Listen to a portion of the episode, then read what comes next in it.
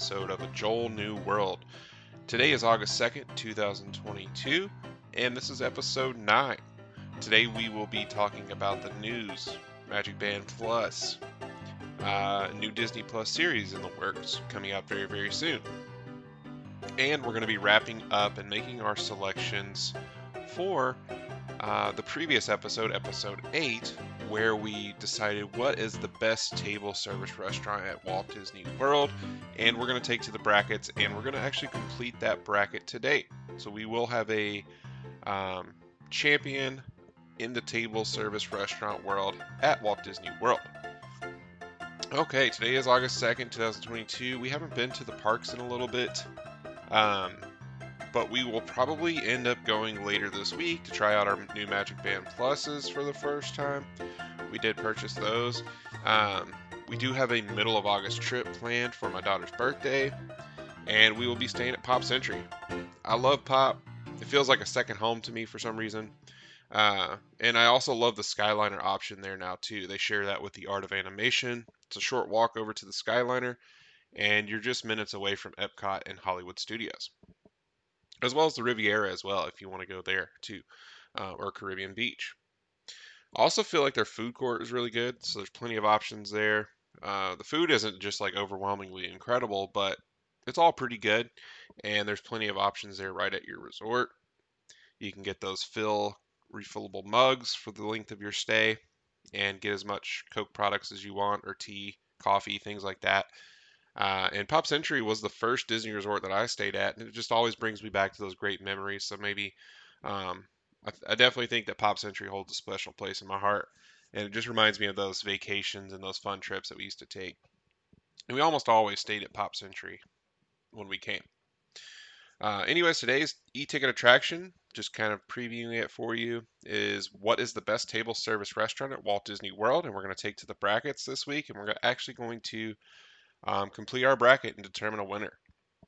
But first, let's get to the news. We have quite a bit of news today and some new and important updates as well.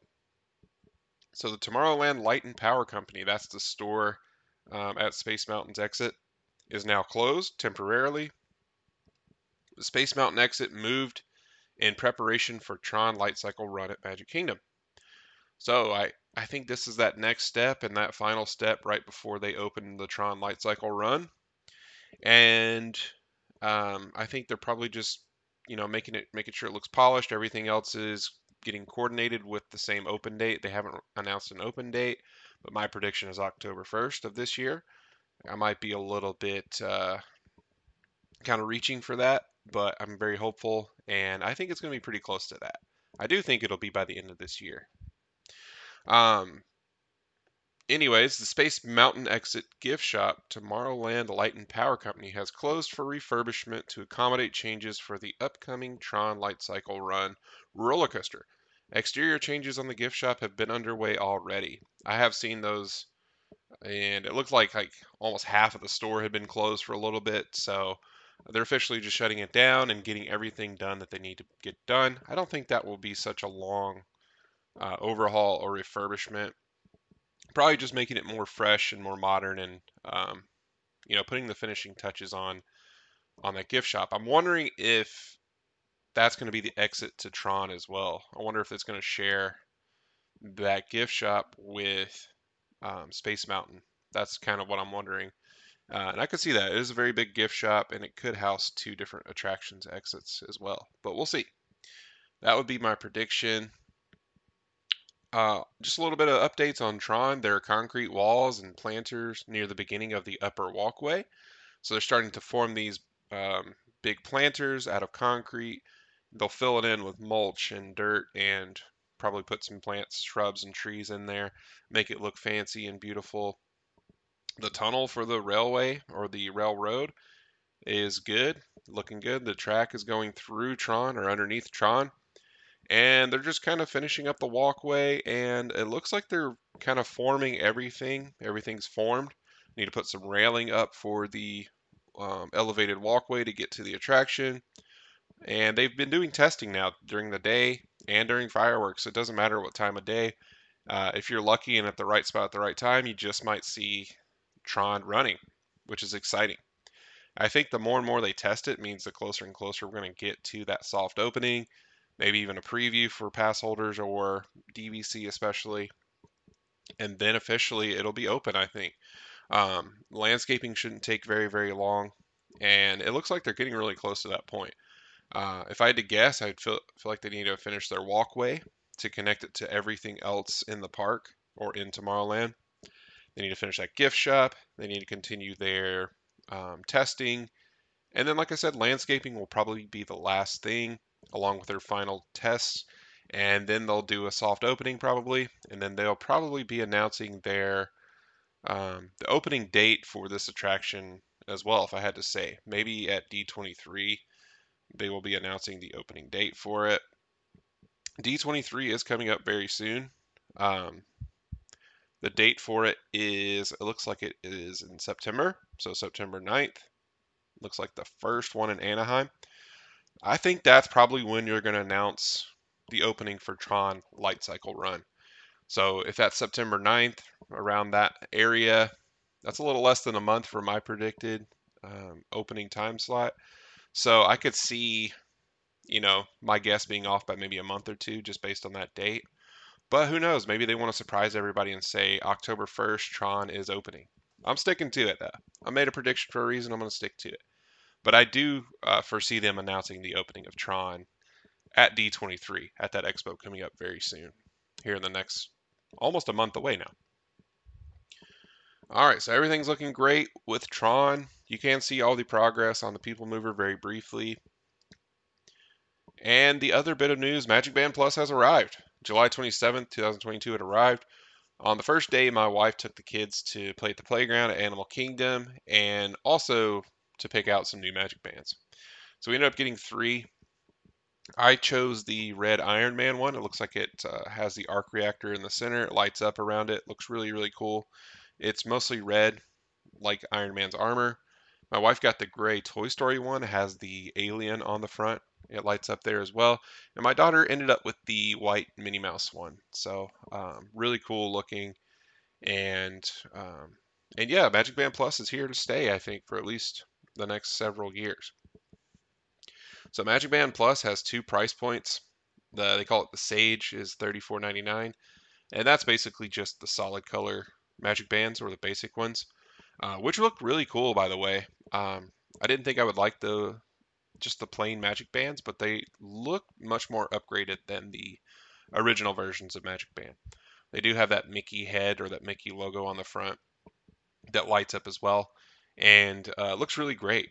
They have a black one that looks really cool as well. So the Sage or the basic one is $34.99, and the price for all so uh, solid color bands as well. Like I said, Slate, it's like a gray color. Um, is the next tier, and that's like your fancier ones with the designs that most people are probably going to go for. Those start at $44.99, and the price for all Magic Band Plus with designs is $44.99. You do get a pass holder discount, so if you're a pass holder, you get 20% off of that. I think saves $9 off of the the $45 Magic Band Plus. So, um, not too bad. And if you are booking a vacation in advance, I recommend you checking out online. You know, in the past, when you would uh, pick out your magic bands and have them mailed to your house, you could still do that. And right now, they have a pre arrival price of $10 less than these prices. So uh, if your trip isn't for like a month or two, I don't recommend it if it's coming up in the next week or two, just based on arrival times and things like that. You may not get it in time. Um, but if it's definitely a month further out, uh, check it out online and order your Magic Band Plus that way. It's a quick way to save $10 up front on every Magic Band Plus that you order. Um, so I definitely recommend you looking that way as well. And it, it's one of the first things to pop up when you click on Magic Bands if you do have a trip reserved. So the process, um, the process of getting your new Magic Band Plus ready for first use. I've heard some varying stories. Like I said in my last podcast or in this last episode, there's going to be some issues. You got to work out all the kinks. But I feel like by now, maybe a week or two in, it's going to be a well oiled machine. And there's always going to be room for improvement. But with this, they do push out new firmware to these Magic Band Pluses. So um, there's always a possibility of updating it and upgrading it as well. But the process was fairly simple. Comes in a nice little box, and after unboxing it, I immediately charged it up for an hour. I don't know exactly how long it took, but I just gave it an hour and that gave it a full charge. I didn't really look to see what my charge level was out of the box. They say it's supposed to be around 50% or more, but some people have been reporting like 20% or less. Um, and that could just be that they've been sitting around for a while. Um, we know that they've had the inventory for a while, and it could just be have been sitting around in a warehouse for months, uh, which I think is the case for some of these, especially those like solid color ones. Um, but after unboxing it, I go to the My Disney Experience app and pair it, update the firmware on it. it. Took about three or four minutes. And then I go through and I look at all the different settings in the app. It was very easy to set up. They've made some additions um, and added this new section, which makes it very user friendly. Walks you through all the steps. And you can actually choose the startup color.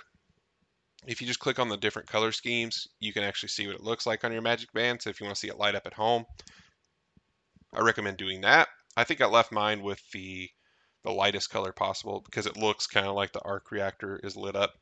Uh, and I like that look too, but like you can get green, red, orange, pink, uh, you name it. They basically have it. Yellow. Uh, and you can use those different colors for the startup color. Uh, okay, the cons. We've heard some cons. People have reported difficulties in battery levels being too low. And to update your your Magic Band Plus for the first time into the firmware, it needs to be at 50% charged. So if it's under that, you're going to have to charge it for a little bit. And people didn't like that. And I get it. If you're trying to unbox it and use it on the same day, that can cause some difficulties or some snags in your plans of using it. The charging cable, I noticed this is a con for me. The charging cable is really short. It's very hard to charge it, especially if you have like a charger on the floor, like a surge protector or something it's like 10 inches long. The the, the um, charging cable that it comes with is about 10 inches long. I don't know if you can get a bigger one or, you know, whatever the case may be, get an adapter to make it longer. I haven't found out. I've heard that you can buy these chargers separately, and I'm not sure if they're the same size. I would imagine they probably are. Um, but maybe in the future they'll come out with some longer charging cables. It was very challenging to bend over and just kind of hold the watch and get it charged. It was very short. So if you're like me and enjoy like at least three feet of charging cable uh, or more, then that might bug you a little bit. That's what I noticed. Other than that, just kind of nitpicking there, and um, so far I love it. I haven't actually used it at the parks yet, but what I have seen here, it's really great. You can also use the fuel rod to charge it. So if you do have a fuel rod, you can exchange it out, charge it up there at the park. That'd probably be the easiest way. Or if you have like a portable charger or um, energy bank or something like that, you can do that. It is kind of hard to find a plug at Disney. You have to get lucky and be at the right spot, and you have to wait there for a while. So, um, so yeah, I would recommend using the fuel rod to charge it or some other form of portable um, charging. I know you can wear it too while you charge it. I saw somebody do that in the video, and uh, you can do that as well. But you can check out my unboxing of my new Iron Man Magic Band Plus on my YouTube channel, A Joel New World. And it's a very brief video, gives you a view of what it looked like, and basically all the options in the app and what it looks like. So really easy way to do that. So where does Magic Band Plus work? Why would I want it? That's a valid question. Really though, the price point isn't too much different than the original Magic Band. So I do see them phasing out the original Magic Bands. Uh, I think they'll still be functional, but I don't think they're going to sell as many of those original Magic Bands. And the price point is pretty comparable to a normal Magic Band. It works at all the beacon the beacons of magic, like Tower of Terror and Spaceship Earth. It works with Harmonious, the fireworks spectacle in Epcot. It works with the Magic Kingdom fireworks show. I've heard some hiccups in this not working like it was intended, but like I said, it's the first week. It's going to happen. Trial and error. Um, they're going to get it fixed. It interacts with all 50 of the golden statues throughout the four parks. So, like the statue of Figment, Stitch, uh, Pinocchio, you name it. They're going to interact with you. Uh, there is a bounty game in Hollywood Studios Galaxy's Edge. It looks really, really cool. That's one I'm really excited for. You can earn credits through Star Wars Galaxy's Edge. Um, so, bounty hunting and finding these criminals or these wanted creatures or beings throughout Galaxy's Edge. That seems really, really fun. Um, you can use the Play Disney app. That's another app you have to use, but you can use it to enhance your experiences as well. And in that app, there's a Fab 50 quest. So you can go on a quest to find all of those 50 golden statues throughout the parks. I haven't used it, but what it looks like is once you find it, kind of like in Pokemon, I think. I didn't really play Pokemon when it came out, but um, once you uh, interact with it, it kind of unlocks it basically until you get all 50 of them. So that sounds like a cool feature as well. I do foresee Disney adding a unique scavenger hunt or experience like in Galaxy's Edge to the other three parks that will help promote the Magic Band Plus in the future. I do foresee that coming. Maybe even at Disney Springs too. But what better way than to incorporate Star Wars and the Magic Band Plus? I think that's kind of like their trial and error system and seeing what they can improve upon it. I think it's going to take some time for them to develop a new game or maybe um, a new scavenger hunt or something like that. But I think they're using this one at Star Wars kind of as a tester. And then in the next year or so, I think they're probably going to incorporate it throughout some of the other parks as well and make them unique to that park, make you want to go there and do some other experiences as well. You know, in the past, how they used to have the Sorcerer's uh, card game. I can kind of see them incorporating or replacing it with Magic Band Plus instead and doing some of those interactive features as well. That's just my opinion, but I think that's definitely coming soon. And that would be really cool. I think it's fun for the kids, fun for the adults as well. And uh, I just don't know how it's going to look when it gets really busy and everybody's trying to interact with these statues and everybody's trying to interact with these games. Um, because it does look busy and some of these areas get really crowded. So uh, I'm interested to see how it goes, and especially as more people get Magic Band Plus, it's definitely going to cause, you know, like a bottleneck in a certain area or a popular area of the game. So uh, I definitely want to see it and see if it is that way or if more people care about the rides. Some people care about these games. Um, we'll see, right? It just takes time to see how it works out. But I'm very excited for the future of Magic Band Plus. Overall, I like the design of the new Magic Band Plus better than the old one. It is a bigger wristband, which I feel um, I like. I feel like the old ones were a little bit dainty for me. I do have a big wrist, big hands, uh, and big arms, so um, it's very, it's perfect basically. It's a good size. It doesn't look too small on your wrist, and it doesn't really get in the way either. It's not that much bigger. It can also, just like the old Magic Bands, you can kind of tear away that one part and throw it out if you have a smaller wrist or for the kids as well. And it fits my daughter just fine.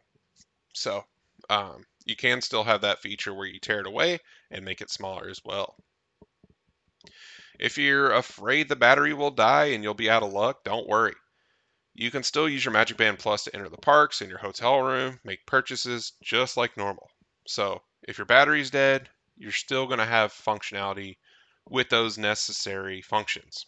So uh, the battery works specifically just for the new features that interact with the statues, with the fireworks, the beacons of magic, and the light up and the vibration features. So um, you won't be able to interact with those experiences until it has been recharged, but at least you can still use it like the old Magic Band system, and you can still um, get into your hotel room, which is a necessity, and you can also get into the parks as well, which you need to do as well. And I haven't heard, but I think you can still make purchases. That would make sense to me as well. So, very cool. The future looks bright.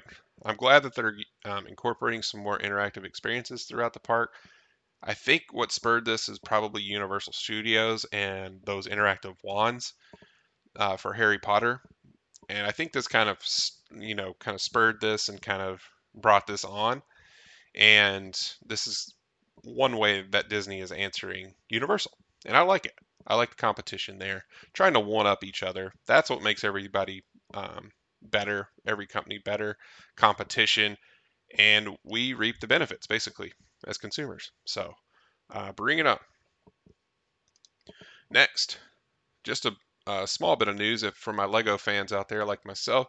The new Lego Mini Haunted Mansion set is now available, and it doesn't cost that much. It's not very big, but it is like 600 pieces, so that's pretty good and it retails for only $34.99. And I'm pretty sure you can find it at Target, Lego store online. And probably at the Lego store in uh, Disney Springs as well. I'm sure you can find it in the shops at Disney World as well. All right, just now, the full trailer for Andor has arrived, and the premiere date has been pushed back to September 21st on Disney Plus. I believe the launch date or the premiere date was August, so it's just been pushed back about a month or just a couple weeks, it seems like. And season one of Andor follows Diego Luna's Cassian Andor five years before the events of Rogue One. It was also announced that the first three episodes will be released simultaneously, and I like that um, especially with a new series where you don't have any anything to base it off of. I know in this one you have Rogue One, but for new series, I like to get invested, and I kind of like to wait until a couple of episodes have been released, so I can kind of binge it and get in that world and kind of live in that world for a little bit. So I like that they're um, releasing three episodes at the same time on September 21st. The trailer, I just watched it for the first time. It got me really hyped up for this series. So they did a fantastic job advertising the series and getting you wanting to watch this series. Before this trailer, I was like, I don't know if I need this series. He wasn't that great of a character to me personally. I don't know if this is a hot take, but in Rogue One, he wasn't my favorite one. Jyn Erso was much, I don't know, I kind of related to her a lot more and kind of was pulling for her more. Uh, I didn't hate Andor in the in Rogue One, but I definitely just found myself drawn to other characters more so especially like uh, that one character. I can't remember his name, but uh, I think his name is like Laurence Fishburne or something like that. But uh, that guy, I liked him. I think he is in this series as well. And uh, but whatever they did in this trailer got me hyped up for it. It looks kind of like an action-packed and very sci-fi thrillery type of show. I know Star Wars sci-fi. Hello, yeah, for sure. But this one really looks like they're amping up the technology and really going more for a sci-fi uh, thriller, kind of like a spy thriller. Uh, is just basically the tone I got from the th- um, trailer. It also appears to be a little bit more political, like in episodes one through three um, of the Star Wars uh, Skywalker franchise or saga. So if you like that, you'll probably like this. Also, if you love Rogue One, you're probably going to really enjoy this one as well kind of starts about the origins five years before the events of Rogue One. So this is like the start of the rebellion, basically, and that was the tagline in the trailer. On IMDb, it appears that there will be 12 episodes in season one, running all the way through November. And it also shows a second season on IMDb as well. So I don't know if that's true. If it's been confirmed, I don't know. But uh, IMDb is pretty much accurate, and safe to assume that they might be renewed for a second season as well. It might depend on how well this one goes as well. But uh, I'm excited for 12 episodes at least this year. And um, it showed 12 more in the second season as well. I don't know if that's accurate, but it looks like we're at least getting 12 episodes um, from September through November. Andor stars Diego Luna, Stellan Skarsgård, and Genevieve O'Reilly. I'm not familiar with her work, but she had top billing, so um, she must be very important in this series. Like I said, they have some other returning characters from Rogue One, and it looks really great. I'm very excited for it. I know some people are kind of turned off by the amount of new series and new movies coming out with the Star Wars universe, but not me. I feel like each one has its own place in the universe, and it doesn't really interfere too much with the old ones that we love and the original ones that we love and cherish so much. I say it has its place in there. As long as it tells its own unique story, I'm cool with it. As long as it furthers the and deepens the universe and the the world of Star Wars, I'm cool with it. I know some people aren't and says it waters it down, but um, the more I get, the more I'm liking it. So keep bringing it on Disney and keep doing a great job. I love The Mandalorian. I loved um, this recent one as well. Andor looks really great. I know there's an Ahsoka one coming out soon as well, and it looks really great. So I'm very excited for it. The future looks bright for Star Wars, and they definitely want to cash in on that big Star Wars name. I get it. Um, Disney wants to do that as well. But um, everything they've been doing so far is great. And now it's time to get to our e-ticket attraction, which is the bracket. We're going to continue our bracket today. We're going to select our winners for all of those 32 restaurants, all of those matchups. And stay tuned. We'll get to our e-ticket attraction of the day. just one more bit of news. This just came out, but specialty food and beverage, popcorn buckets, and more revealed for Mickey's Not So Scary Halloween Party 2022 at the Magic Kingdom. So Disney has revealed some of those limited edition popcorn buckets that are Halloween themed, and some of the nice snacks, treats, and drinks that were going to be offered just during that Mickey's Not So Scary Halloween Party. I briefly went through these, but most of these are going to be my honest reaction as I read it. I thought that would be kind of fun to give my honest reaction as I saw them for the first time. And I'm just going through this news article.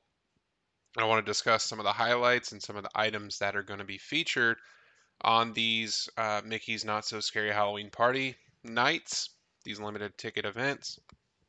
And I'm very excited because we're actually going to be there in August um, around the 19th. So on the 19th, we will be there for the Halloween party, and these are some of the things that we're going to be able to enjoy. So, on top of Mickey's Boo to You Halloween Parade, uh, candy like M&Ms and Snickers. So, if you're not familiar with it, you actually do get to go around and trick or treat at these little locations, and you can pick up candy throughout many locations, and you can get loaded up on just about as much candy as you want. So, looking forward to that. And let's look at some of these items that we can find throughout Magic Kingdom at this party.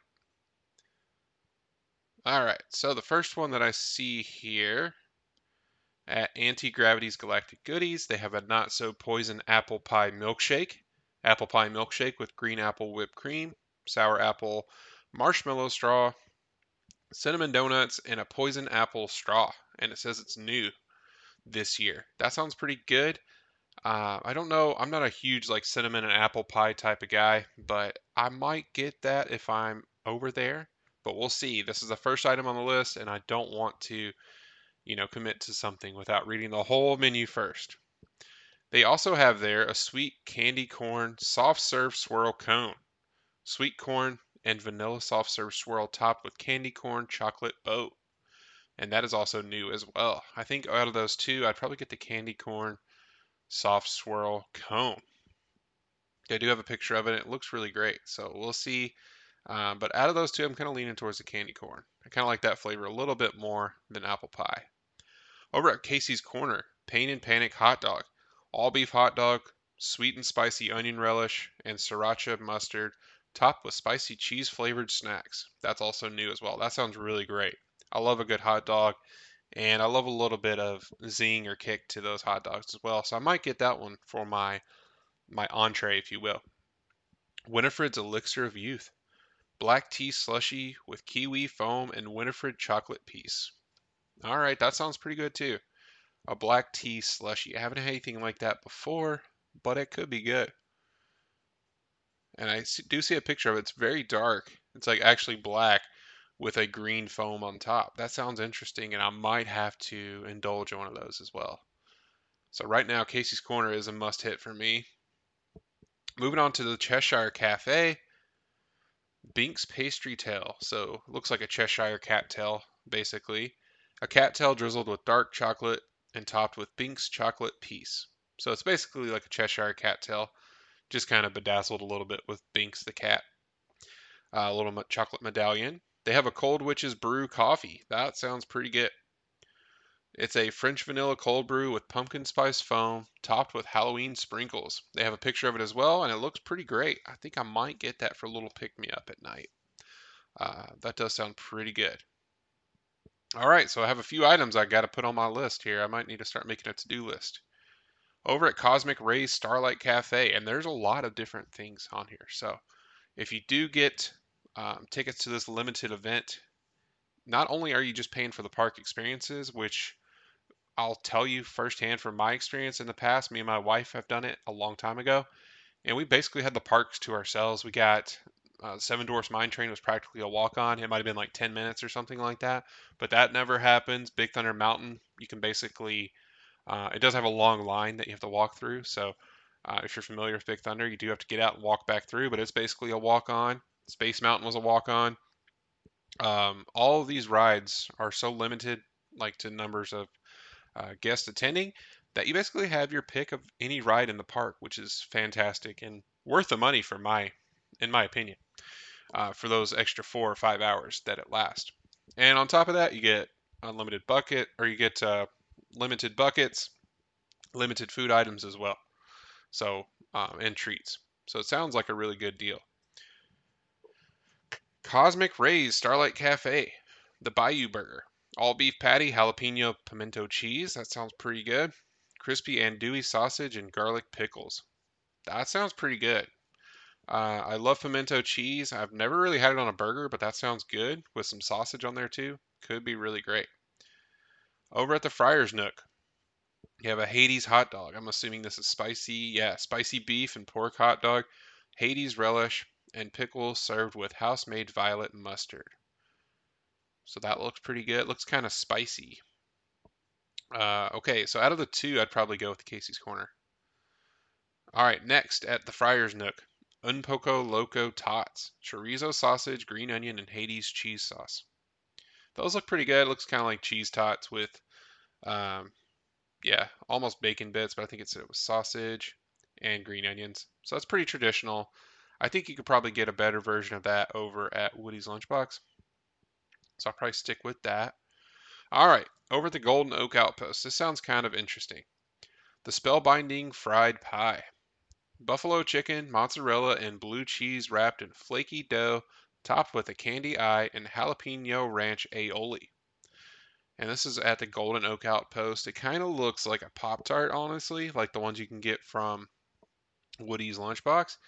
And I think it's made to resemble the spell book from uh, Hocus Pocus.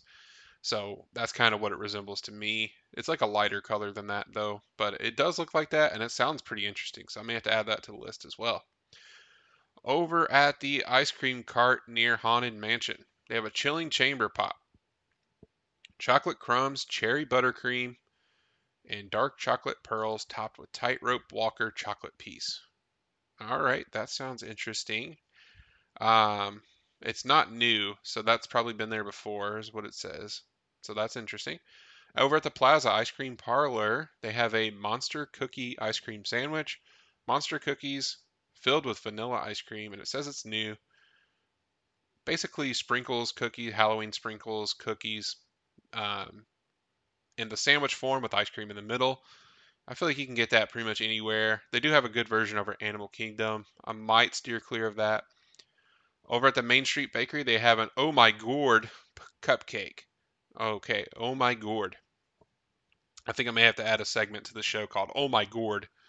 Um, me and my wife always do that when we were riding through living with the land and when we go by the gourds and uh, we always have to say oh my gourd look at that. Um, but anyways these oh my gourd cupcakes pumpkin spice cupcake with cinnamon cream cheese icing finished with dark chocolate ears. Let's see the picture. Looks pretty great. It looks like a pumpkin on top. Looks really great uh, looks like a good pumpkin spice cupcake all right that is at the liberty square no. Yes, that is a Main Street bakery. So if you want the Oh My Gourd cupcake, go there. Pecos Bill, Tall Tale Inn and Cafe. They have a sweet almond corn cake. Almond vanilla cake dipped in white, orange, and yellow chocolate, topped with candy corn. And that is new. All right, kind of looks like a, almost looks like an ear of corn. Uh, sweet almond corn cake. So maybe it's meant to resemble an ear of corn but I'm sure it's very sweet. That's kind of interesting. I thought looking at the picture was just an ear of corn with candy corn on top, but that'd probably be kind of gross. But um, but yeah, that looks kind of cool. I might have to try that. Also at the popcorn cart near Cinderella's castle, they have a Mexican spiced hot cocoa, cocoa like the movie, brownie, and spice chocolate brownie with dark chocolate ganache topped with Miguel chocolate pieces. Just looks like a your token, you know, brownie um, maybe with a little bit of spice in there as well. Probably skip that one. Sleepy Hollow Refreshments. This is one of our favorite places to visit. They usually have some interesting ones on Halloween. The Gravedigger Milkshake, coconut and matcha blended soft serve, topped with whipped cream, Gravedigger shovel, and chocolate gravestone. That sounds kind of interesting with with the matcha in there. That's new as well this year. Worms and dirt funnel cake. So um, if you're ever familiar with those worms and dirt, like the crumbled cookies with the gummy worms on top, that's what this looks like. Envision a funnel cake with that on top. Funnel cake topped with chocolate ice cream, chocolate cookie crumbs, gummy worms, and Billy chocolate piece. So Billy from Hocus Pocus. That's also new this year. Chilling chamber pop, chocolate crumbs, cherry buttercream, and dark chocolate pearls topped with tightrope walker chocolate piece. So that is not new this year, and it's also at another location as well. Snack cart again near Cinderella Castle. M&M's peanut butter churro. That could be good. Churro rolled in peanut butter or peanut dust with peanut sauce, chocolate sauce, and M&M's peanut butter. I usually don't get churros, but um, I feel like I might do that if I get the urge and I'm around there. All right, one of my favorite places, Sunshine Tree Terrace. They have a jack o' lantern float, citrus swirl with Fanta orange, brown sugar, whipped cream, and graham cracker crumbs. That sounds delicious. Let's look at that picture. Yeah, that looks great. Citrus swirl with orange Fanta. I haven't had that combination, but it sounds pretty good. I think I might have to get one of those. All right, next they have some popcorn buckets and sippers as well, and other novelty items, it says. Uh, you may have already seen this one, which I assumed was going to be one of the bucket choices, but the Glow Mickey Mummy Premium Popcorn Bucket uh, can be found throughout the park at the party. It's basically Mickey Mouse with a pumpkin, and it it's supposed to light up as well. We did see a version of this at the outlet store at the Character Warehouse here, and they did sell it for like halfway to Halloween too in Disney Springs. I'm pretty sure. This one I'm pretty excited for though. The Donald Candy Corn Sipper, materializing in early October at Cosmic Rays Starlight Cafe, Pecos Bills, and the Friar Nook Sleepy Hollow refreshments, and available during regular park hours and Mickey's Not So Scary Halloween Party. So the Donald Candy Corn Sipper. That'll probably be one we'll have to add to the collection. That sounds pretty cute um, if I'm envisioning it correctly. There's not a picture of it right now. You also have a Halloween candy glow cube, glowing soon at Sunshine Tree Terrace. A zero popcorn bucket. We actually have this one. It says it's also materializing in October or at the party. And it's basically like a dog, black dog house with zero coming out with a pumpkin on its nose, and it does light up. The nose does. Not bad. We we enjoy that bucket, but we do have that one already. And out of these items, I'm really excited for the Casey's Corner offerings, the Pain and Panic hot dog. That one looks really good. Looks like it has some like spicy Cheetos on top too. And um, the drink offering over there as well, Winifred's Elixir of Youth, the black tea slushy with kiwi foam. I think I'll probably hit both of those items at Casey's Corner. And over at the Cheshire Cafe, the Cold Witches Brew Coffee. I might get the hand pie over at, let's see, yeah, over at Golden Oak Outpost, the Spellbinding Fried Pie, that buffalo chicken, mozzarella, and blue cheese pastry. That sounds good. And anything else that strikes my fancy that night, maybe that, uh, not the Oh My Gourd, I just wanted to say that one more time, but the sweet almond corn cake, I want to try that one. It does look like a, an ear of corn, like the Mexican style corn with candy corns on top. I do want to try that um, and see what that tastes like, if it tastes like corn at all. Um, but those are some things I want to try, and maybe they'll have some other exclusive items as well. But I definitely wanted to keep you posted because I'm very excited for this party. We haven't done it in a long time, and we haven't taken the kids to this party before, but we're very, very excited to do so this year and just in a couple of weeks' time. So uh, I'll definitely share my experiences after that night event and all these goodies and treats that we indulge in for the evening. Now, stay tuned for the e-ticket attraction of the day. Okay, folks, it's time for the e-ticket attraction of the day, which is the bracket for the best table service restaurant at Walt Disney World Resort. Okay, just like last time when we did the best rides at Walt Disney World, we're going to do the best table service restaurants. Table service restaurants are where you sit down, someone comes and serves you. Um, it's it could also include buffets. You still get served at those as well. You have a table, a dedicated table. Someone helps you out, and you get the check at the end of the meal. You leave a tip as well. Um, one of those traditional meals, that format. Like I said, some of the conditions for this we have different regions Magic Kingdom, Animal Kingdom, Hollywood Studios, and Epcot, with a couple of caveats. So at Magic Kingdom, I included a contemporary restaurant, which is Steakhouse 71. There are a lot of quick serve restaurants at Magic Kingdom, just not eight total sit down. So I included one that was very close. It's like almost 10 to 15 minutes of uh, walking distance away. And it's on that first floor of the Contemporary. And it's a great restaurant if you haven't tried it out. Steakhouse 71. Over at Hollywood Studios, we also included a couple of boardwalk restaurants as well because there's not a lot of sit down restaurants at Hollywood Studios. So, one of those being Cape May Cafe and Flying Fish. So Flying Fish is over on the boardwalk along with Trattoria Al Forno. That's also right over there by Flying Fish. Cape May Cafe is at the Beach Club Resort. So there's a few over there at Hollywood Studios. Um, and you can basically walk from Hollywood Studios to the boardwalk fairly quickly. So that's why I chose to include it there. And Epcot is loaded with sit down restaurants, so I didn't have a problem filling that bracket. Animal Kingdom is truly Animal Kingdom and the Animal Kingdom Lodge. So uh, places like Boma and Sanaa, um, those are at the resort, but they are associated with Animal Kingdom. So that's how I filled out the bracket. And if you're not familiar with the brackets and how they work with March Madness, usually the top or strongest seed takes on the weakest seed. So for Magic Kingdom, we have our one seed be our guest taking on the eight seed, or the weakest seed, in my opinion, out of these eight, Tony's Town Square. We have the four seed Steakhouse 71 taking on the five seed Crystal Palace, the three seed Cinderella's Royal Table taking on the six seed Skipper Canteen, and the two seed Liberty Tree Tavern taking on the seven seed the Plaza Restaurant. All right, so the first matchup, the first seed versus the eight seed. Be our guest, Tony's Town Square. Let's give a little backstory to these two. Be Our Guest is the Beauty and the Beast themed restaurant in Magic Kingdom. It's kind of off by itself over to or over by um, the Seven Dwarfs Mine Train ride. It's over there, and I feel like a lot of people wouldn't recognize it if they hadn't been to Magic Kingdom before. It is kind of off to itself, and you kind of have to know what's over there. It doesn't really announce itself.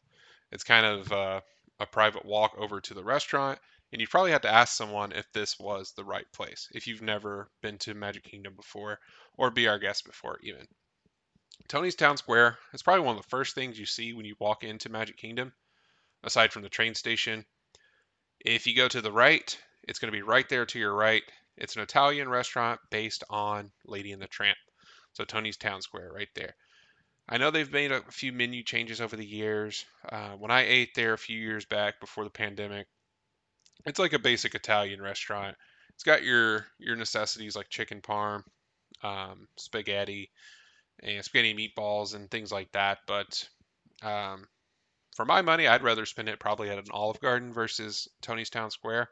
I haven't tried the new menu, so I don't want to, you know, say that it hasn't improved a lot, which it probably has. Um, but for the money that you're spending, I'd probably rather save it to go to one of these other options like Be Our Guest, maybe Liberty Tree Tavern, Cinderella's Royal Table. I'd much rather spend my money there versus Tony's Town Square. Not saying I wouldn't ever book a reservation there because you're eating right on Main Street, and that's one of the only uh, restaurants that you can do that. Right there in that little circle area, you have a great view sometimes, depending on where you sit. So I'm not saying I wouldn't be opposed to trying it again, but I ranked it as a lesser seed for a reason. I feel like the quality of food kind of brings it down. Um, so that's why it's an eight seed. Be Our Guest is a one seed because it's theming galore. It is themed incredibly well, and Beauty and the Beast is a timeless classic. They've already remade it into a live action film recently, and Be Our Guest is just timeless and classic. And once you step inside of that restaurant, Be Our Guest, it's like you're transported to France basically, and you're in the Beast Castle. It feel literally feels that way. It's just incredible. All the details. They have these visual walls or these digital walls that looks like it's snowing outside in the main room. They have the West Wing with the rose um, underneath that glass container. It's a little bit darker in the West Wing as well. And they have another room as well, which is themed really, really well too. Um, I believe that one's a ballroom. It has like a little, almost like a music box feature in the center of um, Belle and Beast dancing, and it's kind of like a music box look that it's like rotating around in that room. And of those three rooms, I'd say that one's probably the, my least favorite. And I've never eaten in the West Wing, but I've eaten in the other two rooms. I think I prefer that main room when you come in, the one in the middle. I think that one is my favorite. It's more well lit. It's not quite as uh, dark or um, as quiet as the West Wing. Also, everybody's trying to get into that West Wing, especially if you get a table right next to the rose. You're probably going to be bombarded with a lot of people coming in to take pictures. So, uh, for my money, I, I really like sitting by the window where it looks like it's snowing and you have a really great view of that. Uh, but yeah, it's it's a really great time, and the food is really really good too. It's not the best on property, but I would say it's really good. And you're eating at Magic Kingdom at a sit down restaurant. The Beast comes around every now and then to announce himself. He'll come and wave and take pictures and pose for pictures. Uh, but it's not like a traditional meet and greet where you get to go and get an autograph and hug the beast or say hello to the beast. He just kind of walks around. You could take a picture of him and then he moves about his day. But it's a really great experience.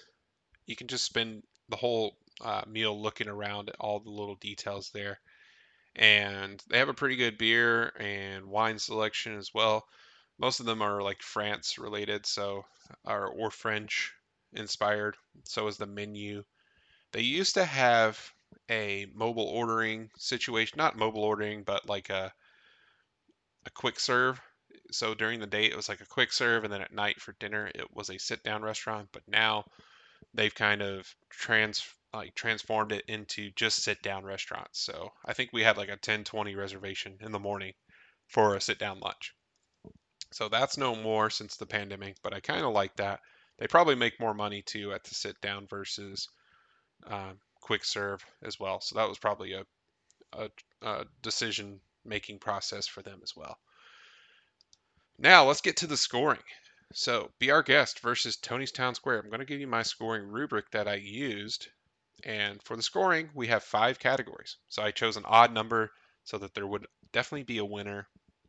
One of these is going to receive a point for the theming, quality of food, service, uniqueness, and personal favorite. The personal favorite, which one would I choose out of these two today? And that could change over time, like many of these opinions and, you know, whatever mood I'm in. But today, this is my personal favorite, and they're going to score a point for that. So to get to the scoring here, and this is a one seed versus an eight seed, so it's pretty clear cut here. Be Our Guest is going to be our winner, but I want to break down the scoring. The theming goes to Be Our Guest all day. It Doesn't get much better theming wise at Walt Disney World. Quality of food, I'm going to give the edge to Be Our Guest. It is a little bit more upscale. Probably a little bit more pricey, but not by that much. Um, Tony's Town Square, like I said, I think I prefer Olive Garden's food, their Italian food. You can find that anywhere. I think we prefer that over Tony's Town Square's food. But um, but yeah, quality food goes to be our guest as well. The service also goes to be our guest. And um, for this service category, this could be, you know, when they get in character, like we'll see later with 50s prime time, or like the Whispering Canyon, where they give you a hard time during the meal to make your experience memorable. I, I kind of uh, qualify that as service as well because these people are going above and beyond, and they're probably going beyond their comfort zone too to make you have a good time and have a memorable and lasting impression of the restaurant and the service. So that's kind of going into that as well. Uniqueness. I'm going to give the uniqueness to be our guest as well. You can't find that theme anywhere else in the parks. And my personal favorite, be our guest as well. I'd rather eat there than Tony's Town Square, basically. So it's a clean sweep. Be our guest moves on to the second round. And our next matchup is Steakhouse 71, the four seed taking on the five seed Crystal Palace. Like I said, Crystal Palace is Winnie the Pooh themed. Um, they have those characters. You see a lot of decorations towards Winnie the Pooh. They have like four characters that come around normally. That is returning, I think, after our trip in August. So kind of bummed that we're going to miss that, but very good to see another character meal uh, returning to the parks. And it is it was kind of like family style, and then it you got to order your entree. It was kind of like a hybrid situation where you ordered an entree, you shared the desserts and the salad, uh, but you got to pick your entree during the pandemic and kind of going away from it. I think it's returning to a buffet now, which I think I prefer the buffet. You get to pick and choose what you want to eat and try new things. That's a good thing about buffets. You get to try new items you wouldn't necessarily order. All right, Steakhouse 71. That is at the Contemporary on the first floor. And I say that with a good um, good reason because recently we tried to go to Chef Mickey's and the elevators. We have to take an elevator because we have a stroller. Uh, but I guess I could fold it up if it's just a big trouble. But anyways, we had to take the elevator. There was a long line forming. There's only like two elevators, maybe three, for this whole. It seemed like this whole place. And anyway, a, a line formed on the right side. Basically, there was probably like 10 or 15 people deep. And then all of a sudden, like five or six people started to form on the other side. And I was like, oh, here we go. These people are going to cut off and act like there's not a line forming when clearly there's a lot of people waiting for some reason. And sure enough, the next elevator that came, like four people tried to cram on that.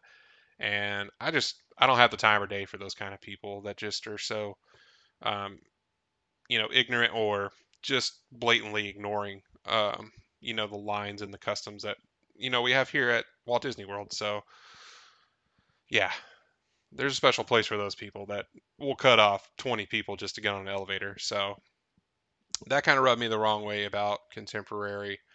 You think they'd have a better system in place for such a nice upscale property is my my point I'm trying to make. But anyways, you don't have to do that with Steakhouse 71. It's on the first floor. You can just walk right onto it. So that's a benefit as well. And like I said, it's maybe like a 10 or 15 minute walk. They have their own walkway from Contemporary to Magic Kingdom. And it's kind of one of those hacks that me and my wife and family like to do. We like to park there for breakfast in the morning. That way we can have a nice meal, use the walkway. They have their own security guards, which is rarely busy at all, maybe like five to 10 people at. And you continue on that walkway. It's like right under the monorail going in and you get right into the park to check in. It's really a nice process and it's very um, easygoing and not very stressful whatsoever. So we like to do that with our early breakfast to skip like the whole TTC process. That can be overwhelming and it's a lot. But if you want, you can just pull up to the Contemporary, So you get a breakfast reservation at the steakhouse. They'll let you park there, and you can use that parking lot until you're ready to go for the day, basically um, as long as you have a reservation. So we'd like to do that. So, anyways, back to the bracket Steakhouse 71 versus Crystal Palace. For theming, I think theming wise, I'm going to go with Crystal Palace. It's beautiful in there. Um, they call it the Crystal Palace for a reason. It looks very palatial and it's very light and airy, a lot of open air, and a lot of windows as well, and a lot of skylights too. So I really like the theming at Crystal Palace. It's a beautiful building right there, um, very close to Casey's Corner. And you also get characters as well, or they're at least returning very soon. So for the theming, I'm going to go with Crystal Palace. Steakhouse 71 used to be the Wave, which was a really good restaurant too. But the theming is basically just a steakhouse vibe. And I feel like you can get that theming just about anywhere. Um, it's a nice, clean restaurant. Don't get me wrong, but it, there's not like Disney theming or anything like that. They have photographs on the walls, but not a, a heavily themed restaurant. So Crystal Palace takes theming, quality of food. It's hard to beat the quality of food at Steakhouse 71, so they get the point there. Um, service, Steakhouse 71 is going to get the service just barely. Service is kind of a hard category to go off of. Um, I'm kind of basing it off of reviews that I see online and my personal experiences as well which is what service is kind of um, it's kind of like customer service basically right? If you ever have a negative experience it's going to negatively impact your view or your opinion on that place. But steakhouse takes that one. Uniqueness i'm going to go with crystal palace because of the theming and it does have characters returning soon. So that does make it unique. Steakhouse, you can find those almost anywhere in the country. Maybe not as good, but you can find them. Now, we're neck and neck, two versus two. It's all going to come down to my personal favorite. So sometimes it might just come down to my personal opinion. And for my money, I would rather eat at Steakhouse 71. The breakfast is incredible. The lunch is incredible that I've heard. I haven't done that yet. And I'm sure the dinner is incredible as well. I've always had good service there. Um, pretty efficient, pretty quick. And the meal itself, when you're talking about these sit down restaurants, it usually comes down to the food and the food quality. So my personal favorite is Steakhouse 71 out of these two, though I do love Crystal Palace. So therefore, Steakhouse moves on to the next round with a score of 3 to 2. Next, we're going on to Cinderella's Royal Table versus Skipper Canteen. The 3 seed versus the 6 seed. Okay. Theming. This one's a tough one. Cinderella's Royal Table is inside of Cinderella's Castle. It's the only experience like that at the parks. It's very limited experience. It's hard to get into. You pay up front so it's kind of like a personal dining plan when you're eating there. You pay up front once you reserve it, and um, yeah, you don't have to worry about paying or doing anything like that. Um, you've already done it, tips included. So I like that option. I wish Disney would do that more often, honestly, so you don't have to worry about settling a check or anything like that. But I like the way they do that there. It's kind of like the dining plan, and I wish that would kind of be uh, brought back in the fold here pretty soon. But anyways, theming. Skipper Canteen is the Jungle Cruise themed restaurant. These two are basically theming galore. You get to meet Cinderella when you walk in to Cinderella's royal table and to her castle. You get a photo with her, get an autograph as well. You walk up the stairs and you're right there at the mid level of the castle, looking out the back of the castle. Really great view, really great experience. Kind of depends on where you're sitting. We sat in the middle last time, couldn't really see out the windows, so that's kind of a bummer. But if you do get that window seat, it's probably a really great view and kind of enhances that experience as well. Skipper Canteen, there's nothing but theming in that place. You could probably spend hours just looking at all the rooms and all the different details that are in that place. And so for my money, I think the theming has to go to Skipper Canteen. This was a story that was created by Disney and it's continued on and it even got a restaurant based off of this theme um, theme park attraction, right? The Jungle Cruise. So uh, based on the theming, I'm going with Skipper Canteen there. Very close matchup though. Quality of food. I've heard some kind of you know different opinions on Cinderella's Royal Table and the quality of the food. The experience I had with it at breakfast was really great. I loved everything we had. I wish it was a little bit like you got a little bit more food with it. You got a little more bang for your buck. But that's my only knock on it. The food was really great. Skipper Canteen, it has some more unique dishes, like some of these other places we'll see later. And the quality is really good there too. So if I had to pick one or the other, I'd say quality of food goes to Skipper Canteen over Royal Table. Now we're going to go to service. Service, I think this one's a tough one to pick, but I'm going to go with Royal Table here. I think they slightly get the edge over Skipper Canteen for me. Uniqueness, they're both extremely unique. Um, one of them is heavily themed, which is Skipper Canteen, and one's unique. Doesn't get much more unique than eating in Cinderella's castle. So, Cinderella's castle or Cinderella's royal table is getting the uniqueness score here. And again, we're tied up. It's going to come down to my personal favorite. So for me, this is at Disney World, right? Both of these are unique in their own right. They're both heavily themed. The food is almost neck and neck. The service is very close. So it all comes down to my personal favorite. Which one would I rather eat at? Which one would I rather spend more time at? And for me, this is extremely close. But if I had to pick one, and this is a tough decision, but I'm going to pick Cinderella's Royal Table because you're at Walt Disney World. You're inside of the castle. That's a unique experience that you can only experience there. You can find other restaurants that are heavily themed, like Skipper Canteen. Maybe not in that kind of detail, but um, but yeah, for my money, I want to spend it inside of the castle, eating a meal, and it's not overly crowded either. So Um, so Cinderella's Royal Table just barely edges out Skipper Canteen to move on to the second round by a score of 3 to 2. All of these are very, very close except for Be Our Guest. But next up, our two seed taking on our seven seed. Our two seed is Liberty Tree Tavern, and our seven seed is the Plaza Restaurant.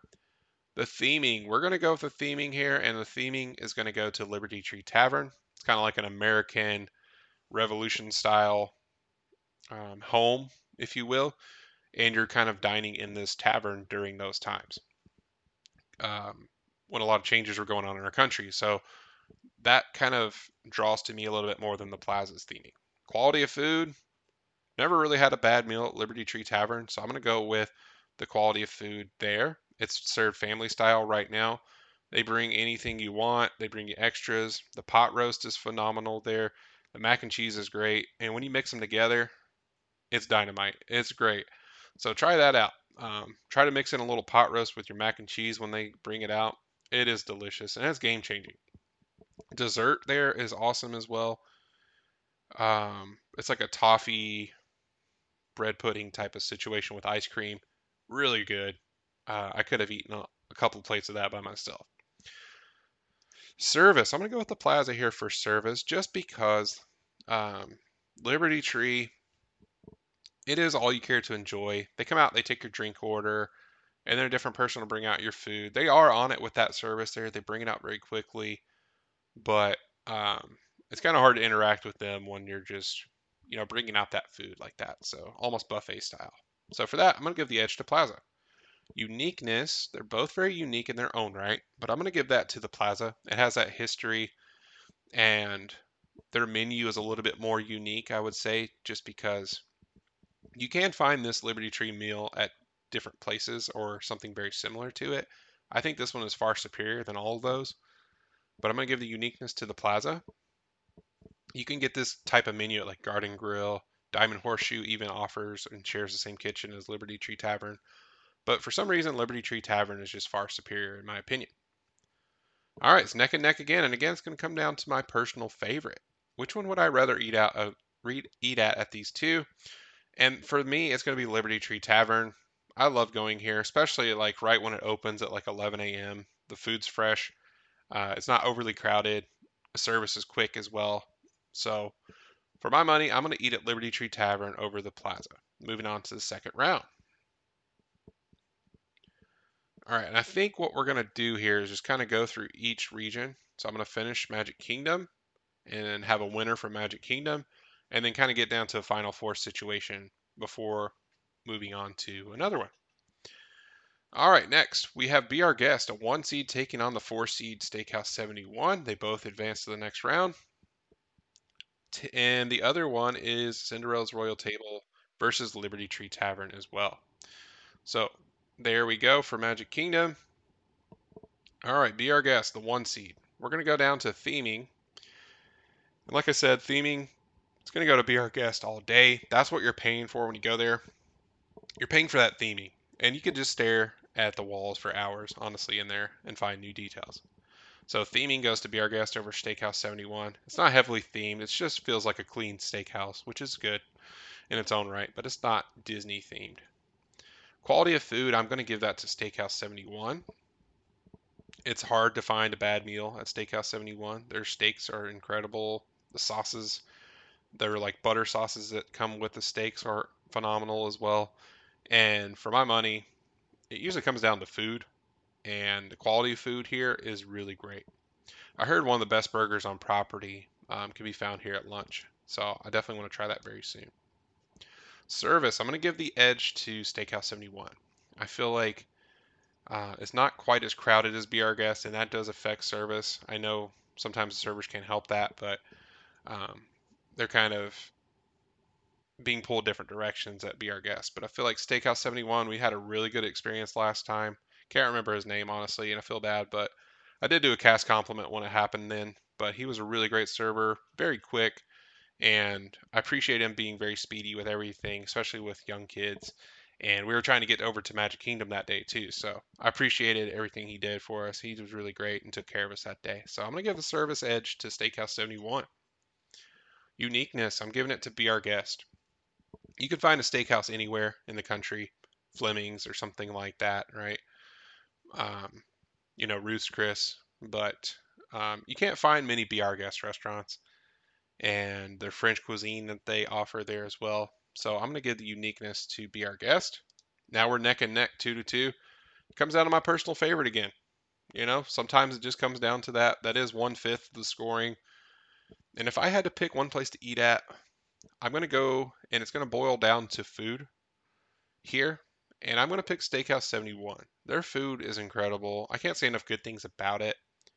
It reminds me a lot of um, Steakhouse 55 that used to be at the Disneyland Hotel over in Anaheim. And then they recently opened the Steakhouse 71. And I think that one since is closed over in Anaheim. But we get to enjoy Steakhouse 71, and it is a really great steakhouse. And for my money, it's going to come down to food. I think the food is better at Steakhouse 71.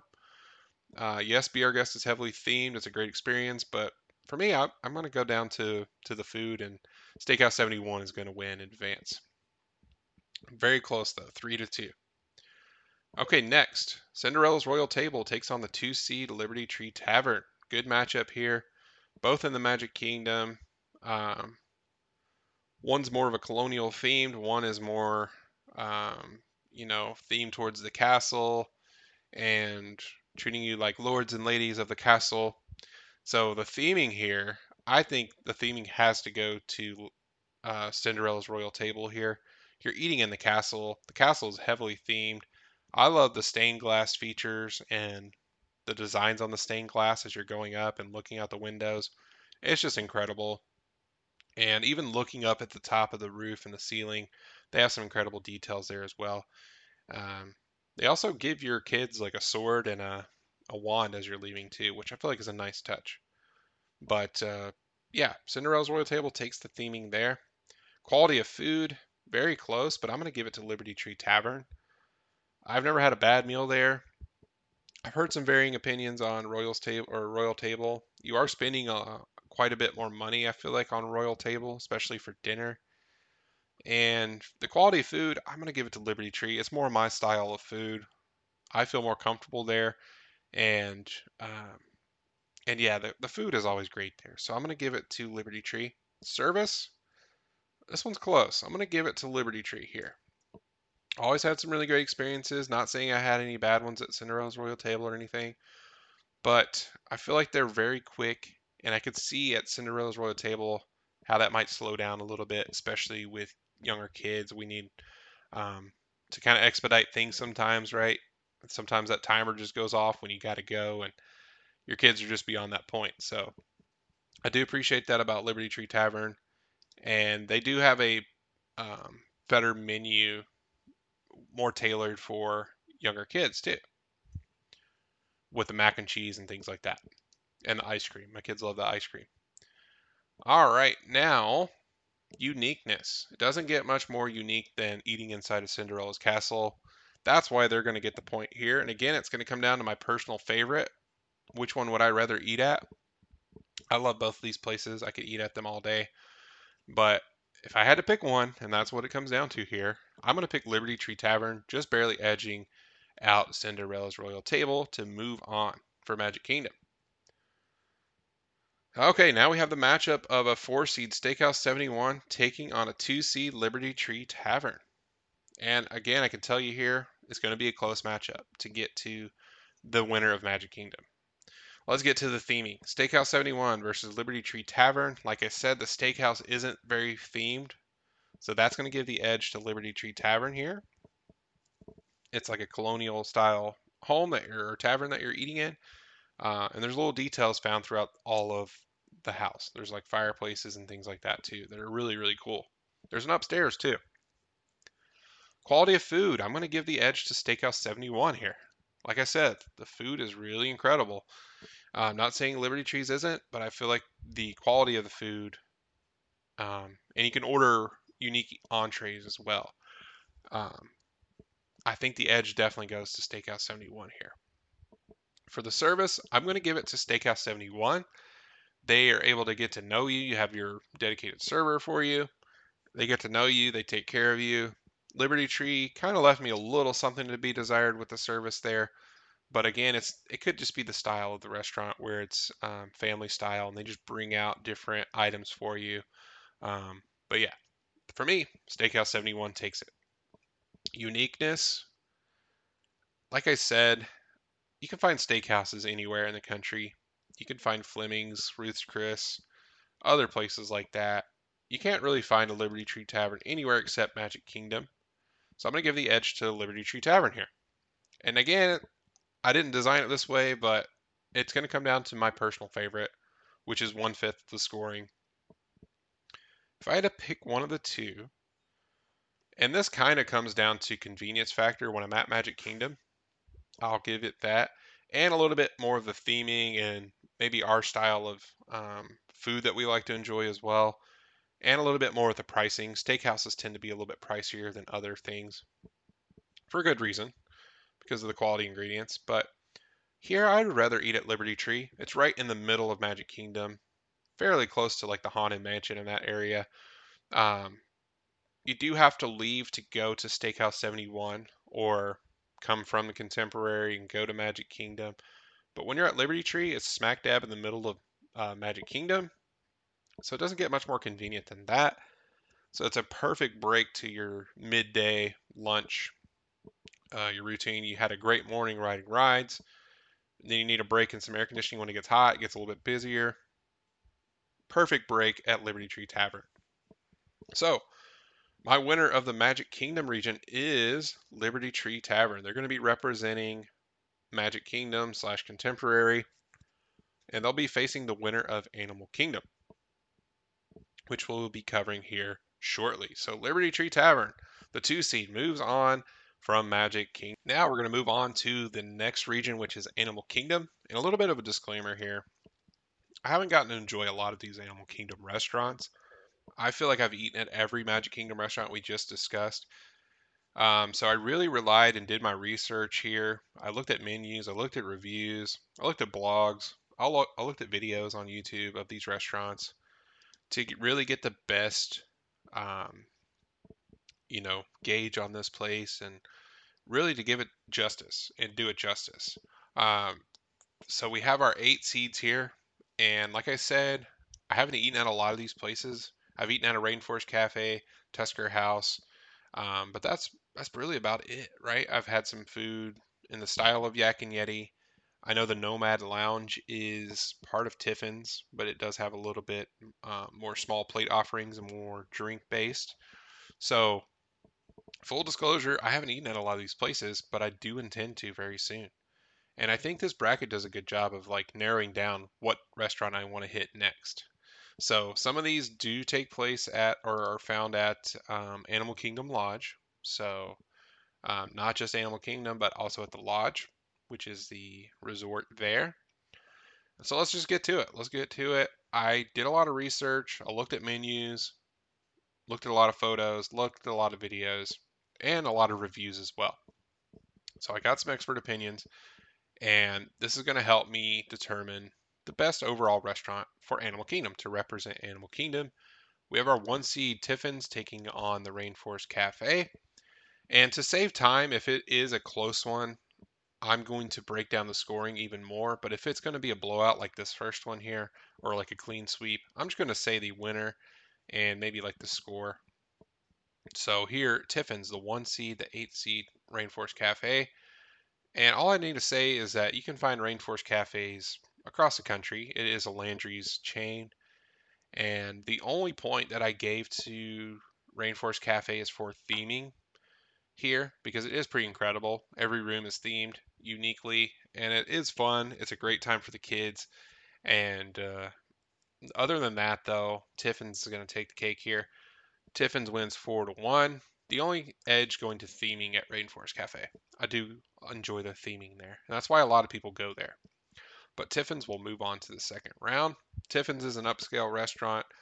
Um, it also is found at the same location as Nomad Lounge, which is our three seed on this bracket as well.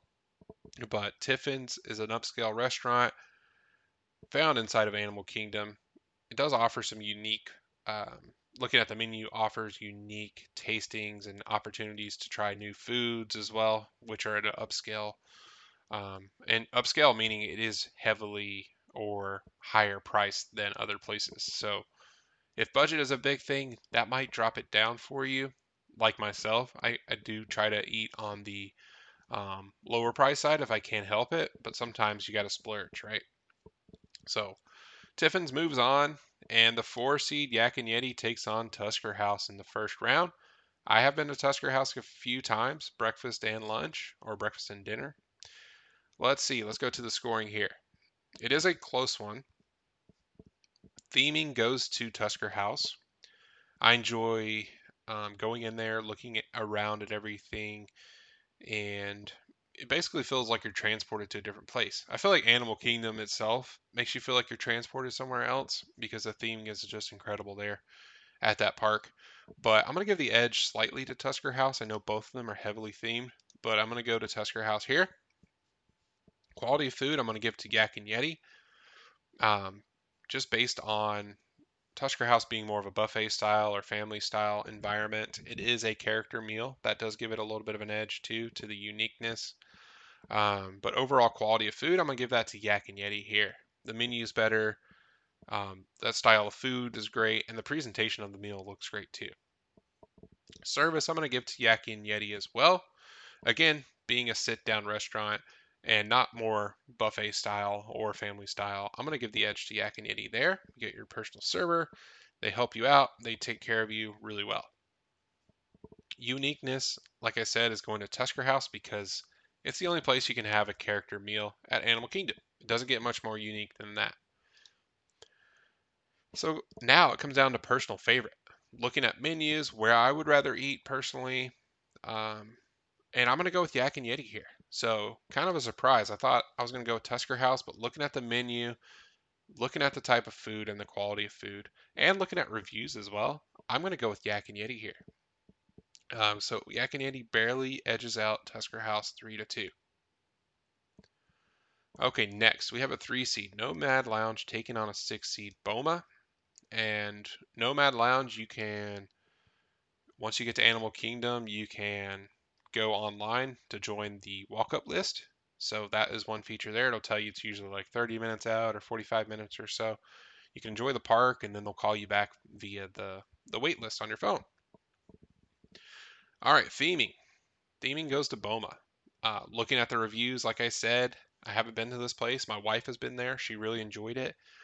Her take on it was that you get some unique experiences, you try new foods, and being buffet style, you're going to try more foods that you wouldn't normally be comfortable trying. And that's a good thing about buffets or family style food.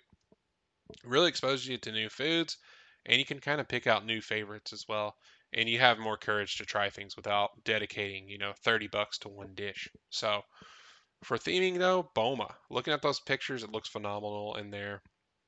I really want to visit soon. And yeah, for my money, theming goes to Boma. Nomad Lounge has a really great view though.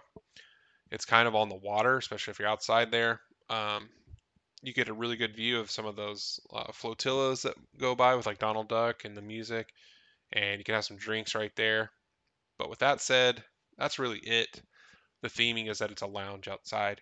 I'm going to give that edge to Boma here. Quality food, I'm also going to give to Boma as well.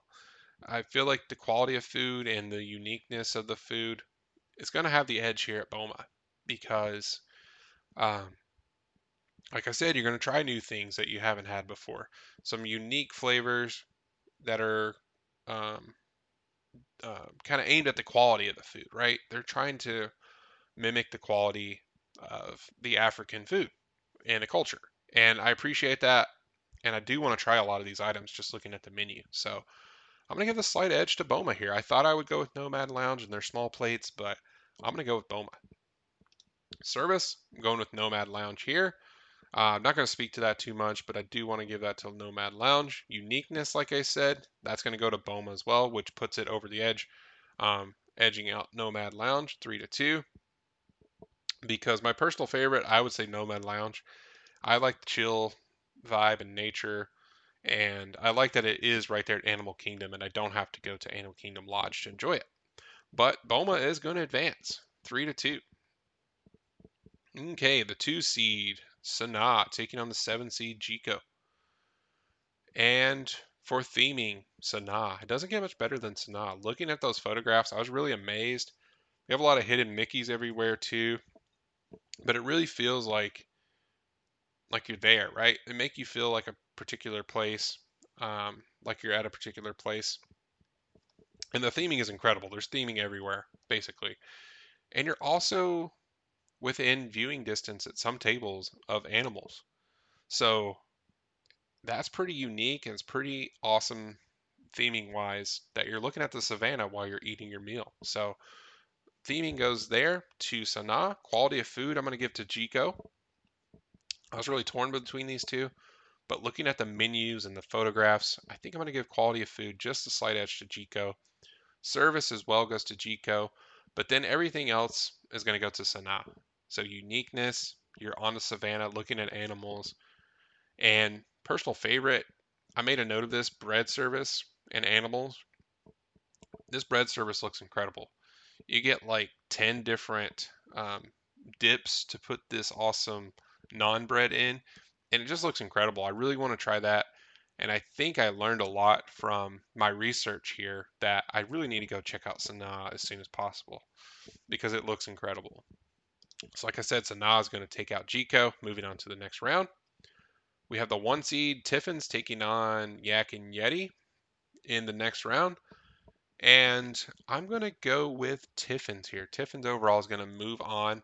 I was kind of questioning the high price point um, and the environment. Would I take my kids to Tiffin's? Probably not. Would I take my kids to Yak and Yeti? Absolutely. So that made it a lot closer here. I know quality of food probably is going to go to Tiffin's here, service as well. Um, and I just chose Tiffin's overall. I think it's probably a better dining experience, and we're looking at table or sit down table service meals. So for that, I gave a slight edge to Tiffin's here, though I feel like it's hard to beat Yak and Yeti. Um, but anyways, Tiffin's moves on, and now we have a really good matchup at the Animal Kingdom Lodge. Boma takes on Sanaa. And again, my my notes say this clearly: bread service, bread service, bread service. That's what they're really known for at Sanaa, and the animals as well, the experience that you get while you're there. So if you're staying at Animal Kingdom Lodge, you have a lot of good choices here, and I'd probably try Sanaa all day. I'd probably try Boma for breakfast too. Um, that sounds like a great experience. But Boma, um, the one uh, key thing that they get here, a one point that they score here, they do lose four to one, but the uniqueness uh, and uniqueness in their menu because you really branch out and try other things on their buffet. And for that, I gave them a point. But Sanaa, almost a clean sweep, wins four to one, mainly due to their bread service. They have a lot of good dips as well. I want to see. Uh, I was looking at a really great photograph here of the bread service. I'm sure a lot of you have had it before, and you can speak volumes to it. But the theming looks incredible. The menu looks great. Their drinks look awesome too, and they have some special drinks that are unique just to um, to that place. But once I look at this bread service, there's actually nine different dips that you can try out, and I like trying out new things. So um, let's see. I don't know. Oh yeah, they do list them here. So they have garlic pickle, spicy jalapeno lime pickle, roasted red pepper hummus, tamarind chutney, uh, cucumber raita, I think, coriander chutney, mango chutney, tomato date jam, red chili sambal, and uh, the naan bread looks incredible as well. So, so yeah, they're gonna move on for me. All right. Sanaa moving on. We have Sanaa taking on Tiffin's. And I'm just going to get right down to it. Like I said, full disclosure, I haven't eaten at either one of these restaurants. I think Tiffin's really, the price point holds me back a little bit. And I've heard it's a really quiet restaurant. Not intended for children either. I know the menu isn't suited for them and the environment's not really suited for them. So that'd kind of be like a date night restaurant that I'd like to try with my wife someday. But the price point holds me back a little bit. Sanaa, the experience, the bread service, just looks incredible. And the theming looks great too. You do have to travel a little bit. That's kind of one knock. You have to either be staying at the Animal Kingdom Lodge or drive over to the Animal Kingdom Lodge to go visit and eat there. It's the only knock on it. That bread service, the animals, the savannah, I'm going to pick Sanaa. They're going to represent Animal Kingdom. I feel like that best represents Animal Kingdom. Even though it's not at the park, it's a very short drive over to Sanaa. So currently we have Liberty Tree Tavern representing Magic Kingdom, and we have Sanaa representing Animal Kingdom. I like those choices. I like the way this is shaking out, and this is the fun thing about brackets for me. All right, keeping up with that pace and that speed, we're going to move on to Hollywood Studios. Like I said, we do have a few from the Boardwalk area and the Beach Club. Um, represented here from the Beach Club, we have Cape May Cafe taking on the Hollywood Brown Derby. Okay, I'm not going to beat around the bush here. It's a clean sweep for me. Hollywood Brown Derby. I know Cape May is bringing back some character experiences and character meals, but they kind of like rubbed me the wrong way with the way they brought back Cape May.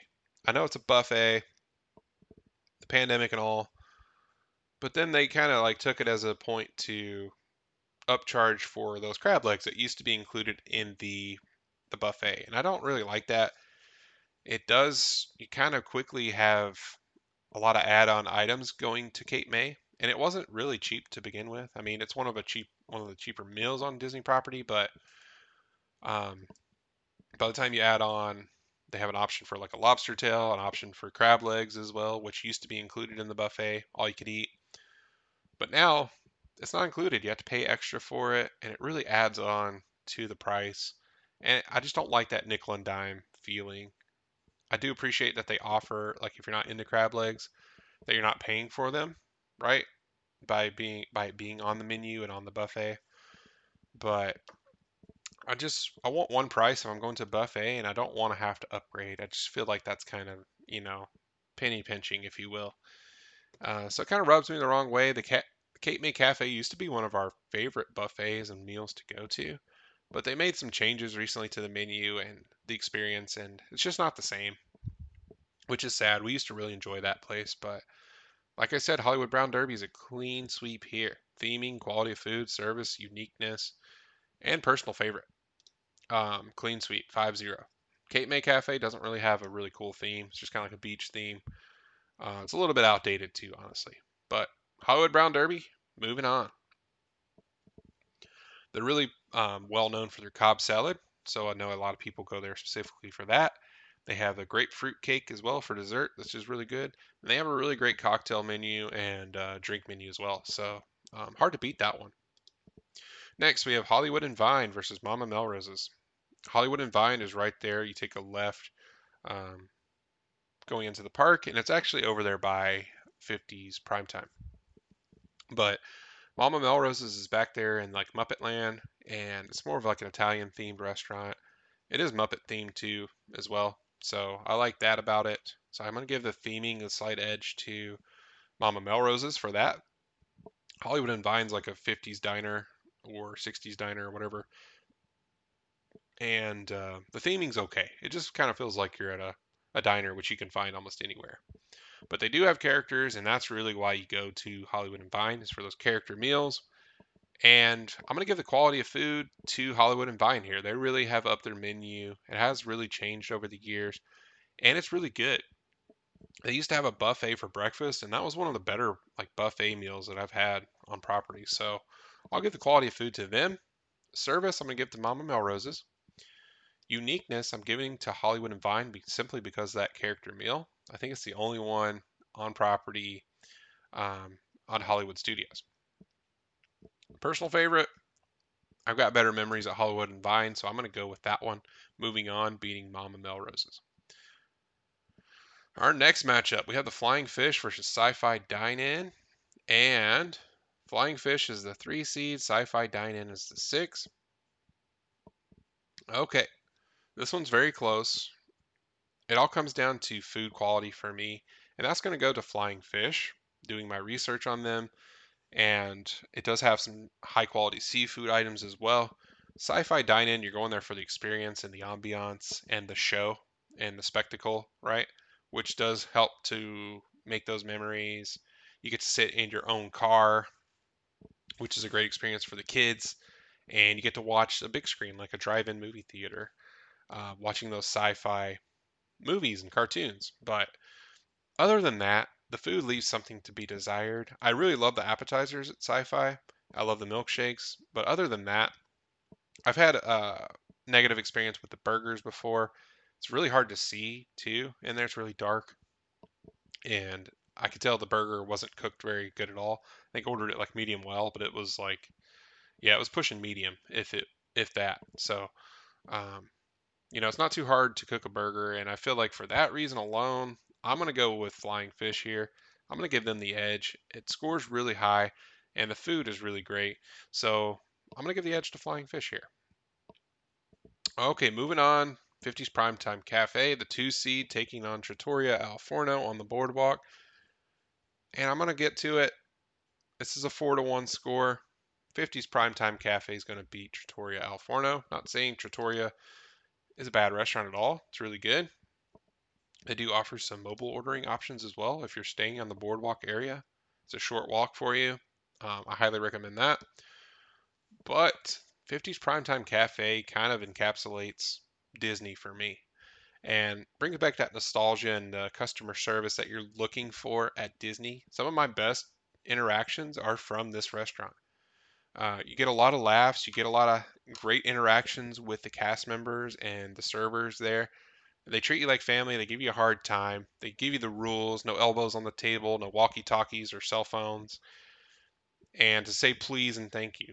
And I appreciate that. It's kind of a, it goes back to, you know, a fun time period where manners were prioritized and they give you a hard time they treat you like family but they do it in fun and they do it to make memorable and lasting memories which is what disney is all about. So for that i'm going to give the edge to 50s primetime cafe. I did give quality of food a point at trattoria. I'm not saying 50s food is bad by any means i really love it but i'm going to give that one point to trattoria. Everything else goes to 50s primetime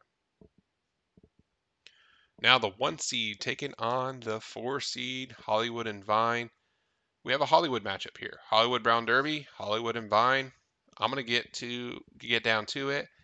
Other than uniqueness and having a character experience for Hollywood and Vine, I'm gonna give the edge to Hollywood Brown Derby. Reservations are almost always available, even like walk-ups, so which is amazing to me. And just the quality and experience there. When it comes to quality of food, I'm to pick Brown Derby all day over Hollywood and Vine. I think it's just a better overall experience. Unless you have kids who are really into characters, and that is one of your big things that you have to do, that then I'll give the edge to Hollywood and Vine. But strictly based on food quality and the taste of the food and the menu, I'm going to give it to Brown Derby moving on here. All right, now Flying Fish takes on 50's Primetime Cafe. This is a good matchup. One knock is that Flying Fish is not at Hollywood Studios. That's a big one, right? You may have to walk 15 minutes to get there on the boardwalk. 50's Primetime Cafe, smack dab in the middle of Hollywood Studios. It has the theming. It's like you're in mom's house, right? You have the lounge at the front, which, if you're not aware, you can just go up to the lounge, order some drinks or maybe a little snack there as well.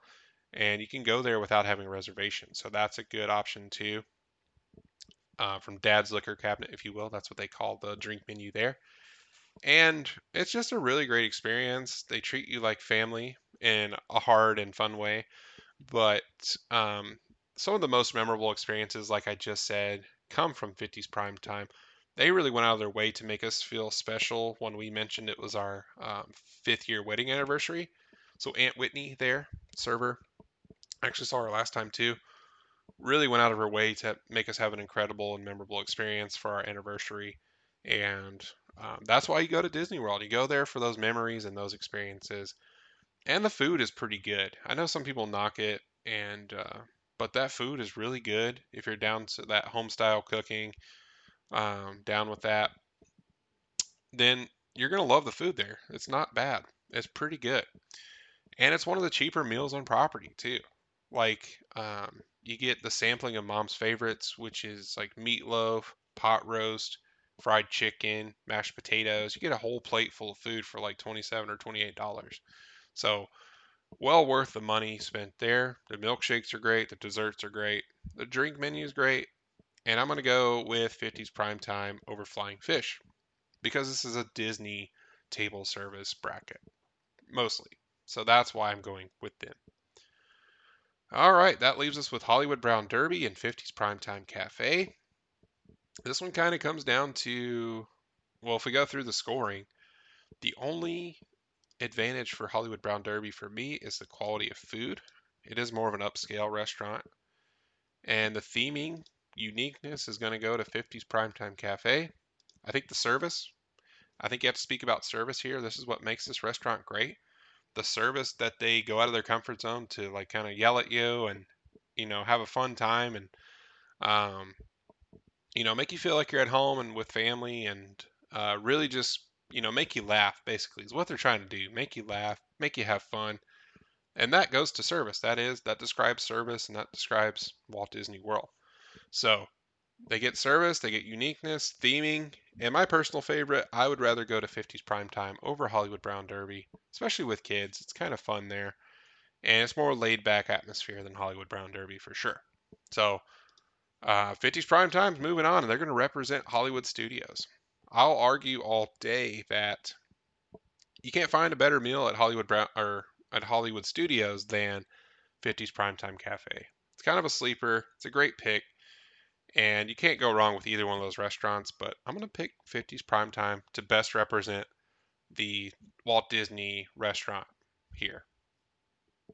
Moving on to Epcot, which could be arguably be the best sit down place, uh, sit down theme park in all of the parks. You have Le Cellier, the one seed, taking on Garden Grill, the eight seed. I love both these places. Le Cellier is a Canadian steakhouse and themed as such. Garden Grill is basically at the Living with the Land ride and it rotates around very slowly. And it is a character meal. So the only point that Garden Grill gets here is a uniqueness factor. It spins around. Not many other restaurants do that. It's a character meal. You get to see Living with the Land, like the house. You get to see different scenes as you're spinning around. And it's great. But I'm going to give the edge to Le Cellier. You can't beat the quality of food, the theming of the Canadian restaurant, um, the service is great, and it's my personal favorite, honestly. So, Le Cellier is going to be moving on, and for my money, one of the best meals on property is that filet with mushroom risotto. And their bread is really good too. Their pretzel bread is delicious that they included as well. You don't have to pay extra for it, which is nice. Okay, our four seed, Via Napoli, taking on the five seed Chefs de France. And this is a close one theming and uniqueness goes to Chef de France. Um, but I'm gonna go with quality of food and service to Via Napoli. They really do have some great Italian food. Their pizzas are delicious. Their pasta is delicious. They have a good drink menu too. And it's just more my style of food. Honestly, I love pizza, I love pasta, and therefore my personal favorite is Via Napoli, and they are going to take out Chefs de France in this bracket. Okay, moving on to Teppan Edo versus Beer Garden. I like this matchup, and I kind of paired them up because they are similar in atmosphere, in that it's like a shared dining experience. It's like I think it has seating for like up to 10 people at each one. So you will sit with other parties if you only have like four or five people in your party. You're going to get uh, um, seated with another party. You get to interact with them if you want to and communicate with them. So I thought that was kind of fun and that you have like communal dining experiences. Teppan Edo is a hibachi grill. You get kind of a show there, as well as at Beer Garden. You have performers performing on stage and um, a musical act, if you will, performing. And it's kind of an Oktoberfest style dining experience. It's kind of fun. It's like you're transported to Germany, honestly. Teppan Edo is a hibachi style grill. The chefs are incredible there. The food quality is amazing. And for me, these two, it came down to food quality and it, that edge goes to Teppan Edo here. The food is really good. It's very simple and straightforward, but the quality there is great, and the taste is fantastic too. Um, and if you're not really into German food, you might not enjoy Beer Garden as much. So for that, I'm going to go with Teppan Edo here, moving on just slightly over Beer Garden. The next one here, Space 220 takes on San Angel Inn. And I feel like if San Angel Inn was matched up with any other restaurant here, it might have a, a fighting chance. But because they're both heavily themed. San Angel Inn is that one with the pyramid, and you're kind of dining on the water of the Three Caballeros ride. Really great. Really great ambiance, really great environment, really great theming. But Space 220 is like theming on steroids. It's got its own elevator ride, going, taking you up 220 feet to space, simulating that experience. The whole place feels like you're in space. They have jumbotrons of video screens looking like you're in space, looking at Earth. And for that, it's a clean sweep for Space 220. Um, San Angel Inn, sometimes the food can be hit or miss. Uh, for me, I've always had a good experience there, but I know some people say one time they eat there, it's great. The next, it's not so much. So for that, it's a clean sweep to Space 220. One of the newer restaurants on property, and it's a great one. It's very hard to get reservations too. So if you find one, book it because you're not going to find them again, at least for right now. So they're very limited, very hard to get, and make sure to book it because it may not be there again. Honestly, we haven't seen them since we got lucky and got a lunch one time. Um, okay, Moving on for Epcot, we have Le Cellier taking on Via Napoli, and I'm just going to get to it. There's not a much better restaurant, food quality wise, than Le Cellier for total overall experience. Via Napoli is great for pizza, pasta, and things like that. I think the theming, I much rather enjoy Le Cellier over Via Napoli. Um, so therefore, I'm going to go with Le Cellier winning 4 to 1 over Via Napoli and moving on. Teppan Edo taking on Space 220. Both of these are great restaurants, but it really comes down to that Disney experience. And this is the Disney sit down table bracket. So I'm going to go with Space 220 just for the theming alone. The food quality I'd give to Teppan Edo. And uniqueness has to go to Space 220. And if I could get one restaurant and cost wasn't a factor, I'm picking Space 220 all day long. So we have Le Cellier and Space 220 representing Epcot here. And we're going to pick one winner because that's what we're forced to do with this bracket. All right, the finals of Epcot leaves us with Le Cellier and Space 220. One's heavily themed, one's a unique experience, one is a steakhouse within Epcot in Canada. Um, so let's get to the scoring here. We're going to determine our overall best sit down restaurant, according to me, uh, at Epcot. So the theming, without a question, goes to Space 220. That's why you go there. That's why you eat there. And you go there for the experience and the atmosphere. And there's really no competition for this one. It's amazing. You're in space. You get a uh, simulated elevator ride to space and the descent back to Epcot. It's a fun experience. It's a great time. So, Space 220 takes the theming. Quality of food, both are very good. I think it sort of depends on what you order at Space 220, I've heard. What I ordered, the steak frites, was really great. But I feel like a great restaurant shouldn't have to worry about what you order. And the whole menu should be incredible. And that's the case at Le Cellier. Everything I've ordered there has been incredible. It's been great, delicious. So quality of food goes to Le Cellier. Service. This one is a toss up, but in my recent experiences, I feel like since Le Cellier is an older restaurant, it's been around a little bit longer, they've had more time to fine tune their service skills just a little bit more. Not saying Space 220 doesn't have great service because we did get great service that one day, but um, for me, I'm going to go with Le Cellier on service. Uniqueness. Steakhouses are a dime a dozen. You can find them anywhere. A really great steakhouse is hard to find. Le Cellier is a great steakhouse, a Canadian steakhouse at that. Space 220 can't just find those every day, so therefore Space 220 gets the unique factor here. And it comes down to my personal favorite again. I didn't draw it up like this. I know a lot of these come down to my personal favorite, but um, if I had to pick one of these two, it kind of comes down to price for me. Both of them are on the pricier side, honestly. But Le Cellier is a little bit more budget friendly than Space 220, especially if you go for dinner. You're going to be spending $80 a plate for that prefix menu at Space 220. You could spend that at Le Cellier, but chances are you're probably going to spend more like 50 to $60 per plate. Um, so for those reasons, Le Cellier takes the cake here at Epcot. So they're going to represent Epcot in the final four of our bracket. So that leaves us with Liberty Tree Tavern for Magic Kingdom, Sanaa for Animal Kingdom, 50s Primetime Cafe from Hollywood Studios, and Le Cellier from Epcot.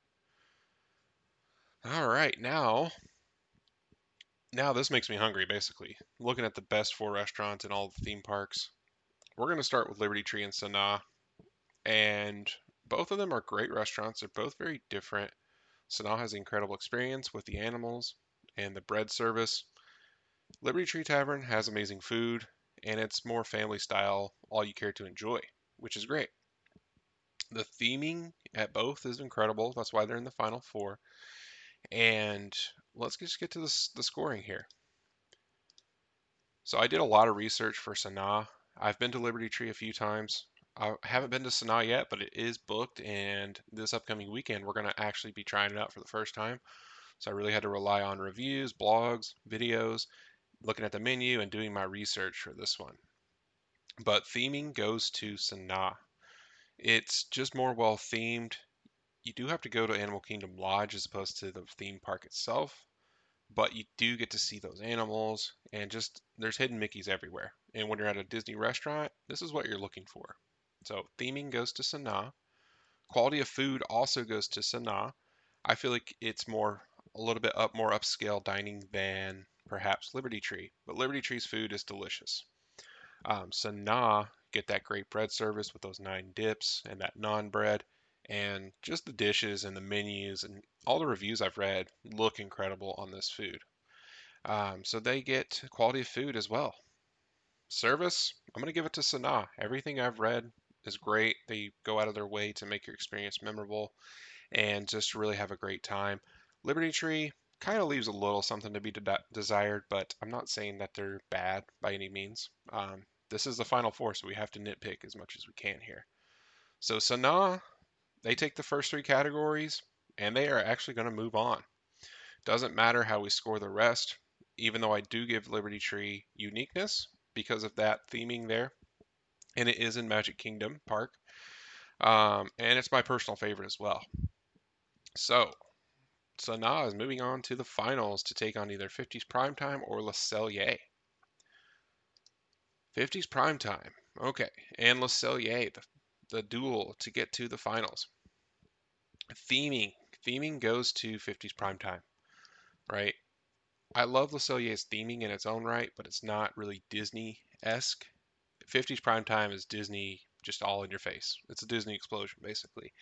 Um, it really transports you back to the 50s. I'm not going to repeat myself because I've talked about it many times on this episode. So, um, theming goes to 50s prime time. Quality of food, I'm going to give that to Le Cellier. It's hard to top that steakhouse and that quality of all of their dishes. Service, I'm going to give that to 50s prime time again. They go out of their way, they get into character, and they stay in character. And that deserves a lot of respect, and um, they really work hard. Then they go out of their comfort zone. They really work hard, and they make your memorable experience that much more unique. Um, so for that, I'm going to give them that point. And uniqueness. Uniqueness has to go to 50s prime time. You can't find a 50s prime time much anywhere. But you can find those steakhouses like Le Cellier just about anywhere. And with that point, that's going to make 50s primetime move on, which I thought I would never say. But 50s primetime is going to represent the right half of the bracket. And uh, personal favorite, I would say Le Cellier, but um, due to my scoring sheet, I'm going to stick with it. So we're going to have a 50s primetime and Sanaa battle here, and it's a close one. Theming again, this is going to repeat myself. This is the finals here of our bracket. Theming's going to 50s prime time for the same reasons I just listed. Theming galore. Quality of food's going to go to Sanaa. Okay.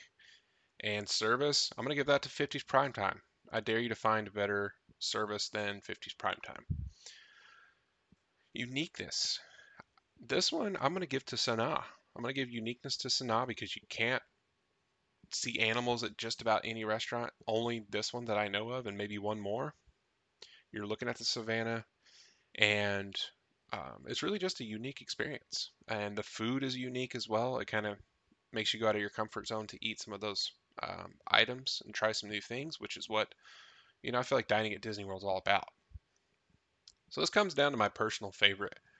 I'm very biased towards 50's Primetime Cafe. I haven't been to Sanaa yet, but this research that I've done has made me extremely hungry and extremely wanting to eat at Sanaa, which I'm doing this weekend. So for the first time, I'm going to eat at Sanaa, and I'm going to say it's my personal favorite. Just looking at the menu, looking at a Disney experience, and which one would I rather eat at tomorrow? And in this case, it's going to be Sanaa. The menu looks great. The drink menu looks better than 50s Prime Time. And the dishes and the bread service alone, I think is going to make it my personal favorite. I hope that's true this weekend. Once I eat there for the first time, I'll report back on that. But um, Sanaa takes it three to two over 50's Prime Time Cafe. So we have crowned our champion of the best sit-down restaurants at a Walt Disney World resort, and that is Sanaa.